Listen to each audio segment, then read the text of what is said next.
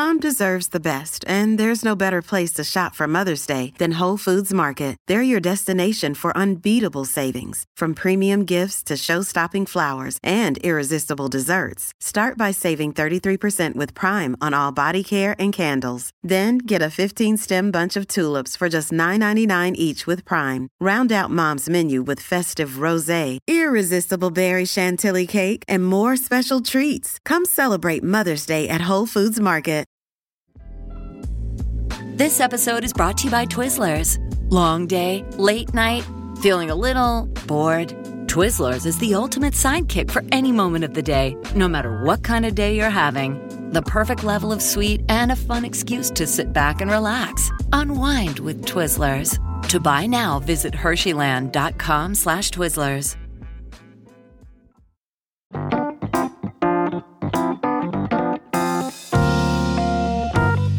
Hi, I'm Tom Kerridge here on the BBC Good Food podcast. This week I'm speaking to Joanna Brennan, or Jo, as she prefers to be called. Originally trained as a speech and language therapist with the NHS, Jo and her father Chris decided to open Pump Street Bakery in 2010. And three years later, to help shape a sustainable future in craft chocolate, Pump Street Chocolate was born. Jo, tell us a little bit more about how you ended up on this career path because it does sound like one leap to the other to then onto another one like eh, eh, like and and actually such a short space of time Yeah. 2010 to now like in that space of 13 years to have gone from uh, speech therapist Yeah. to eh, arguably one of the leading and most well-known and beautiful chocolate brands and a brilliant bakery how how have you got to that point Uh, oh, thanks for the intro. That's um, that's uh, very flattering. But I, a lot of it happened quite organically, and I think you're right. Looking back, um, it seems like a lot of change. But uh, I think taking opportunities when they were presented to me is mostly how that evolution has happened. Um, I was working in the NHS um, out of university and really, really enjoyed being a speech therapist. It was something that I felt was sort of a, a, a calling, a vocation for me. I really um, have a passion for languages and communication and really enjoyed working with So children. let's just clear something up because people are listening to your voice and Yes. your accent here, and you've left university and gone into the NHS. But where are you from originally? So I grew up in Canada, which is where my accent is from. Uh, and then, uh, yeah, I went to university in Canada initially and then to City University in London to train to be a speech therapist. So Great. But my- Fancy coming to London, bright lights, big city, exciting, most vibrant city in the world, and an incredible place, and then got drawn in. Yes, absolutely. My mum's English and my parents lived here uh, by that time, so there was a family connection as well. And um, and I love London, so yeah, it was it was a very exciting move to make and to, um, to go into this profession that I really really loved and worked in the NHS for five years. It was uh, you know absolutely fantastic, and got to be involved with children you know help um, help their education help people understand you know people's needs when it comes to special uh, specific learning impairment which was what i was working with but then i also had this sort of parallel passion which was food and found that that was consuming a lot of my time um, in a really great way so i would sort of Eating, cooking, going out. all of the above, yeah. I would, um, you know, drive to work and plan what I was going to make for dinner, and uh, you know, spend all of my time on the weekends eating out and trying new things. And I knew that this could either be just a passion as a hobby, you know, for the rest of my life, or perhaps like I would sort of indulge it a bit more at some point. And then that point came, that sort of opportunity came when my father sort of similarly in his retirement got really into baking. And when I say sort of really into, he was going on stages and working, you know, night baking at St. John Bakery. He was putting in a deck oven in his home office. No way. So what, what Yeah. was his background? What did he retire from? So he worked for IBM for 35 years. Right. Okay. Yeah. So in tech and computers, Yeah. and and then gone. Do you know what? I fancy being a baker. And that's not just Mm. having a go at making cakes. That's doing night shifts in bakeries. Mhm, mhm. Yeah. that- was that because he, he actually fancied it as a career move, or it was just he just loved everything that went with it? He really loves um, everything that goes with baking. And, and to be honest, he's just one of those people that when he tries something, he doesn't go by halves. So, you know, if he's going to learn how to do something, he wants to do it properly. Um, and he's done the same with other uh, things like woodworking. For instance, he had a, a stage of being a woodworker and making the most beautiful inlaid humidors with like veneered woods. And uh, yeah, so he, he doesn't do anything by halves. Right. He um, commits. He has a go at something and commits. Yeah. So what happened here then? So then, yeah, he really committed to bread and, uh, he was making baking bread in his um, half deck oven in his home office and making more than we could possibly eat and committed to then trying new things making viennoiserie. And at the same time my mum very wisely said listen like we've got to sort of channel this somewhere. There's all this bread that's being made and people need to eat it. So let's sell it at the local country market. And this was in Suffolk. They lived in Orford at the time, still do. And they, yeah, started selling the bread and pastries at the country market on Saturday morning. And my dad would stay up all night, Friday night baking for this market. And initially we just didn't Some know. retirement this. Yeah, yeah. Not, not much rest going on. and, uh, and yeah, and there was just this amazing reception, which we weren't anticipating um, because there were no, you know, certainly not within a few miles, uh, no bakeries really at all at the time. Um, and so we didn't know that there was this massive demand for sourdough and baguettes, and and that just fueled the fire really because knowing that people wanted it and were really um, enjoying his baking just meant that he baked more and more. So that was where the idea of opening a bakery came from. Wow. Yeah. Okay. So you opened that and then how's that grown from being how many people did you open with in the in the bakery? Well, uh just literally a few of us. So my father was baking along with Andy, who's still with us, um, and uh, it was myself in the shop, a couple of young women who were working with us at the time. That was it. Really so you tiny... gave up the job from the NHS and you decided yep. to move to Suffolk. Yeah. Start working with your parents. Yeah, I really ummed and awed over it for a long time. I would like to say now that it was an easy decision, but it wasn't. I just actually got my master's degree after I left speech therapy. Like the, the certificate came in the post, and I was like, I'm not going to be doing that anymore. But it was just very exciting to to do something and to have this freedom to do it our way. I think uh, um, you know, and to do something together with my father. We'd never worked together before. That felt a little bit daunting, but actually, it's been the most amazing gift to spend that time with him. Uh, uh yeah, because not many people get that opportunity to work and spend time with their family. Now, there's a lot of people that wouldn't want that opportunity yes. as well that go actually i couldn't think of anything worse than working with my parents but actually as a relationship this seems to have sounded like it's very sound it's very it, you have an understanding of how it works but then from your dad baking how's that then moved into you and chocolate making. How's yeah. that then suddenly gone from, yeah, your dad's got this great idea and actually he's very good at it. And then it's gone from that and you've built a team of people and you mm. started working in a shop to going, do you know what? Let's move into chocolate. How's that happened? Yeah, that happened again as sort of an organic growth into this area where we just had uh, an interest. So I, um, started being aware of the fact that there was this craft chocolate movement mostly in the states at the time. We're talking about sort of 2011 2012 and collecting bars of chocolate from different makers. And i just loved exploring this world of flavor that i had no idea existed. I think you know we grow up thinking that chocolate is one thing and it's one flavor. And actually then you try single origin chocolate and you realize that every single origin has its own flavor. And that was just so exciting. And i wanted to begin to understand it, not even feel like I could master it. Similarly, I think like wine, you know, until I still don't have any mastery of wine, but I know what I like and I wanted to get to that point. This episode is brought to you by Twizzlers. Long day, late night, feeling a little bored. Twizzlers is the ultimate sidekick for any moment of the day, no matter what kind of day you're having the perfect level of sweet and a fun excuse to sit back and relax. Unwind with Twizzlers. To buy now, visit Hersheyland.com slash Twizzlers.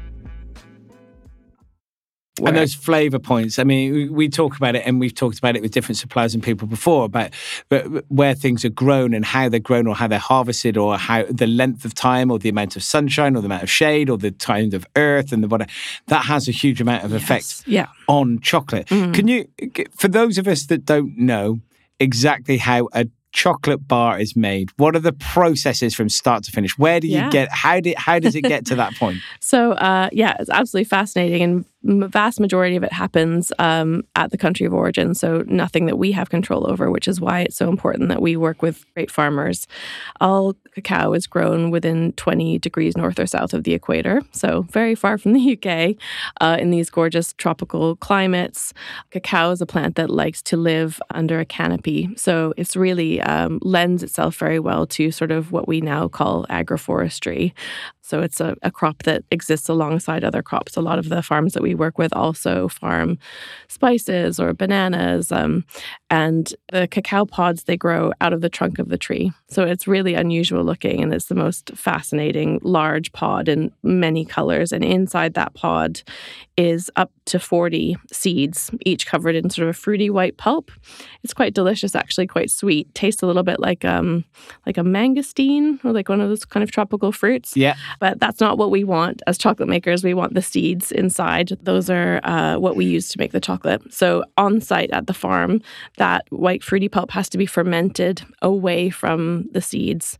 So that uh, happens in a fermentation trough. Usually takes about five days. So the yeast and bacteria in fermentation, the same ones that make sourdough bread, Right. they eat all of that those sugars on the outside and then that's dried in the sun and you get the brown cocoa that we get transported to us in sacks So it's just dried in the sun, Mm. like uh, on well, almost like a great big field, kind of. on a massive like wooden sh- yeah bed that then is raked to turn them around has to be covered when it rains so often rains in the afternoon in Yeah. tropical countries so it's a very labor intensive process and all of those factors as you said they have a huge impact on the quality of so that's cocoa. just the seed, Mm. just dried. It's not roasted. It's not toasted. It's not like coffee beans. It's not like so. It's just the seed that's just been dried in the sun with the pulp that's come been taken off it, been Yeah. fermented, Also essentially washed. cocoa beans as well. Yeah. Um, but yeah, the roasting happens with us. So Right. that's all just been fermented and dried on the farm and then sent to us. And then when it arrives in the UK, we get those um, those shipped directly from the farm to us. That's when we begin turning it into chocolate. And that process happens over many stages. The first one is that we have to look at all of the seeds and we actually literally cast our eye over every single one. Wow. Um, and that's in order to make sure that the quality is good. They're not broken. They've not been, you know, damaged in in transit. Sometimes there's twigs that arrive as well. You know, we're talking about, um, you know, the forest floor yeah. farms, so we have to take those away.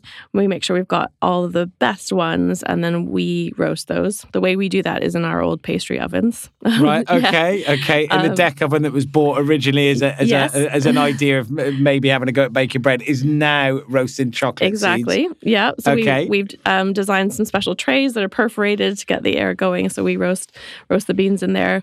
They then need to be um, obviously cooled and then broken. And the outside shell of the of the bean is sort of like a it's a husk. It's very papery and thin and not pleasant to eat at all.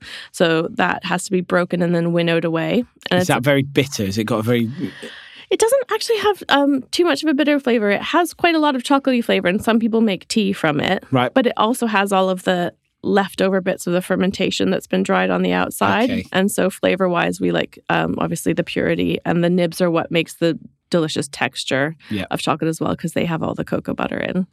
So yeah, we want to get rid of that. That's a process called winnowing, which is another parallel with bread because obviously when you with grain you you winnow away the chaff from the outside of the wheat. So uh, yeah, that happens, and then we're left left with gorgeous nibs, which you know is actually becoming quite an interesting ingredient in and of itself. People are starting to cook with nibs at home. You know, put them in um, on top of porridge or in cookies. So yeah, they have a lot of amazing chocolate flavor, and that is really 100% pure chocolate. The nibs.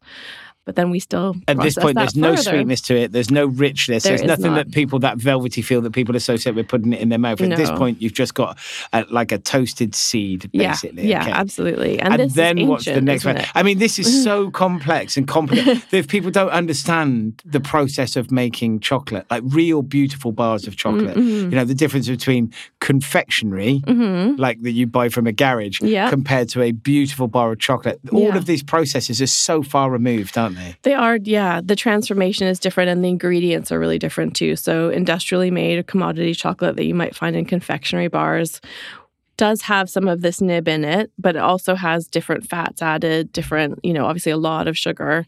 Um, and what we're doing is trying to keep the purity of those simple nibs, and they have this amazing flavor, and just really de- deliver that to people in the amazing form that we all love, which is the snappy, melty bar of chocolate. So then you got the Yeah. nibs. What happens to them then? You get they get ground. They get ground. Yep, they get ground and conched, and that's a process of really getting the particle size down to below 20 microns so you can't feel it in your mouth, and also getting rid of some of the volatile gases that are trapped inside that don't taste as nice. We want to, yeah, drive those off. Adding sugar, Yeah. adding a little bit of cocoa And butter. what sort of sugar do you use now? It, it- because again, we just normally see just granulated or caster sugar. Yeah. That's the standard sugar that people have at home. Mhm, mhm. What do you put into a chocolate bar? So we put in cane sugar. So Right. it is granulated white cane sugar. We have been asked, you know, and I think it's a really valid question like, do you use British sugar? Do you use beet sugar?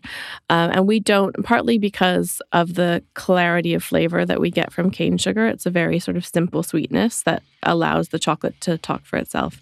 Uh, but also, there's a synergy between sort of the origins of chocolate and the origins of cane sugar, which I think is a bit more fitting for us. Yeah, absolutely. Mm. It all touches those points. Yeah. And then that's blended together. Yeah. And then it's aged. You age chocolate. Yeah. yeah. Yeah. Okay, so this is a whole new thing for me. To, you age chocolate. Yeah. So after the chocolate's sort of more or less finished, we like the taste of it. It's in a big tank of 35 kilos of gorgeous molten liquid chocolate. We we then pour that into a big sort of square tub and we age it for at least a month. And this is kind of a bit like, you know, with a stew and you would say leave it for a day Yes. and those flavors kind of meld together and the the flavor stabilizes over that time. What- Everything becomes more rounded. Mhm. All those subtleties begin to iron out and they just kind of sit very much together. There isn't anything that fights against each other. yeah. Tell us your favorite dish that you can use chocolate for. For me, it's got to be chocolate chip cookies. Oh, that's that's the, that's just a favorite dish, not even just to use chocolate for. What's your favorite chocolate chip cookies? I mean, there's a win there. They are, you know, I think it's something that's a bit nostalgic, a bit comforting. Um, for me, you know, growing up in Canada, that was a that was sort of a, a classic North American dish, and I think with our chocolate, it really allows the chocolate flavor to come through. But similarly, something like a very simple chocolate cake would also chocolate nemesis cake. That you know, that really Amazing. allows the flavor of the chocolate yeah. to come out. What sort Mm. of? I mean, are there any key essential ingredients that you need to have for them? Is there anything that's non-negotiable in the way that you make your cookies?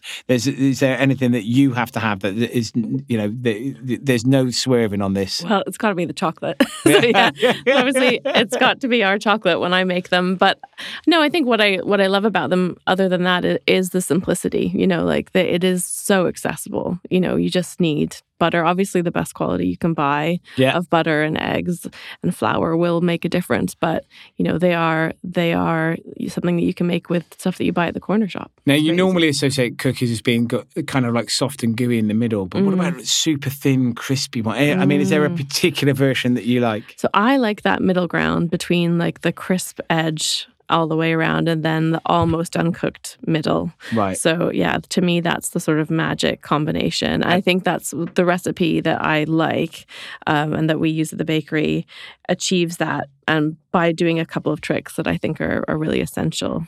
So, all of these kind of tricks and tips that you've learned from it, are they things that you've taught yourself along the way? The understanding of how to get this right again and again and again and again?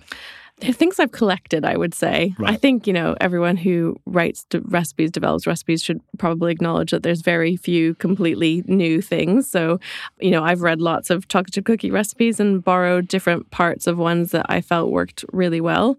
You know, one of those uh, those techniques is aging the dough a little bit. So there's always that temptation once you've just mixed a batch of chocolate chip cookies to bake them right away. And I probably do usually bake one or two, but actually leaving the dough to age for a day before you shape the balls for the cookies really. What difference does that make? I think it's about the hydration of the flour. So, you know, you've literally just introduced wet and dry ingredients and and they have not really melded together. It's again that sort of time and marriage of, of flavors and texture. And then i mean one of my questions is what do you do with leftovers? Well there's never leftovers of cookies is there? But the one thing I, I, I, I mean what we do we do cookies uh, um, occasionally in some of the restaurants and some mm. of the pubs and spaces but we actually we make a cookie dough but we don't cook it straight away like you say. Mm. but we actually keep it in the freezer. Is that a good way would you be an advocate of keeping cookie doughs in freezers? Yeah absolutely. It's part of our part of my recipe, definitely. So once they've aged and then been made into balls, to store those balls in the freezer. And then you can bake them as and when you want them. So you don't feel like you've got to bake sort of 24 cookies at once. Yeah. Take a couple of balls out so the, the freezer. Problem is that you then eat 24 at once. That exactly. is the, that's the big issue, isn't yeah. it? Yeah. I mean, even when they're in the freezer, it's really hard not to just bake them regularly. But yeah, it's one extra step. And it means that you always have them warm, which is, I think, that magic moment, isn't it? So obviously now you're a mum, you've got, you've got a couple of kids. It, family is a is a big thing for you. Mm-hmm. Like it's sitting down together, being a part of it. Obviously, yeah. being in business with your family, with your mm-hmm. father. Mm-hmm. Like mm-hmm. it must be quite well connected in terms of how you all, I, I suppose, interact. Uh, weekends and uh, and Sunday lunch is that something that's quite important to you? Yeah, Sunday lunch is really important to us, and I think that that's something that it's a tradition that we borrowed from Simon's family. He's he's Welsh, and Sunday lunches were a big thing in his family. My mum's English, and so she also grew up with that. And I think for us, you know, with the rhythm of our business, the end of a Sunday is really the time to take a breather because uh, the bakery's closed for a couple of days. So we can kind of, yeah, all sit down together. And, uh, you know, sometimes that's something really simple. Sometimes it's a whole, a whole big rib of beef. But, you know, it's more about making something and all sitting down together. But I do love Sunday lunches. I've got a couple of quick fire questions yeah. before you leave us, right? Mm. First one most well thumbed cookery book. Oh gosh, uh, it's got to be Nigel Slater's Appetite, nice. which was one of the first cookbooks um, that I really seriously used. My mom gave it to me when I went to university, and I love and still do love the idea that he's actually teaching people how to cook, um, you know, creatively at home with what you've got. There's base recipes that you can adapt and change, and yeah, it really informed the way I cook, sort of at home again, heartfelt, soulful, yeah. passionate. I love that. Absolutely. Okay. Favorite pub. What's your favorite pub? Uh, my favorite pub has got to be the Duke of Richmond um, in Hackney. So it's one of my locals. They make great Sunday lunches, really lovely people who run it. Again, lots of heart and soul there. They do a lot for the community. I love that. Well, our, our sister brand Olive is running Love Your Local, which is a campaign to support pubs. And, mm. you know, for more information, you can grab it at olivemagazine.com. But that sounds like the real reason like heart, soul, community, loving your local. Mm. Tell us something that's always in your fridge that probably isn't chocolate. Kimchi. I really love kimchi. Always get it lasts for ages, so you, know, you can always just keep it in the back of the fridge. You know, makes an omelet pretty amazing. Can make a you know bowl of rice also pretty incredible. Fantastic! What great ingredient. uh, confessions: biggest cooking disaster oh, I don't know, probably recently, I made some Yorkshire puddings that failed the other day, which was devastating because no like that timing is like that's right at the end of everything, and yeah, yeah, just I didn't. I think I didn't put. I tell you what, that is a confession from a from a from a from a, one of the country's most renowned bakeries. No, it's bad. Yeah, yeah. It can happen to us all. it can happen to us all. What about food that you've never tried?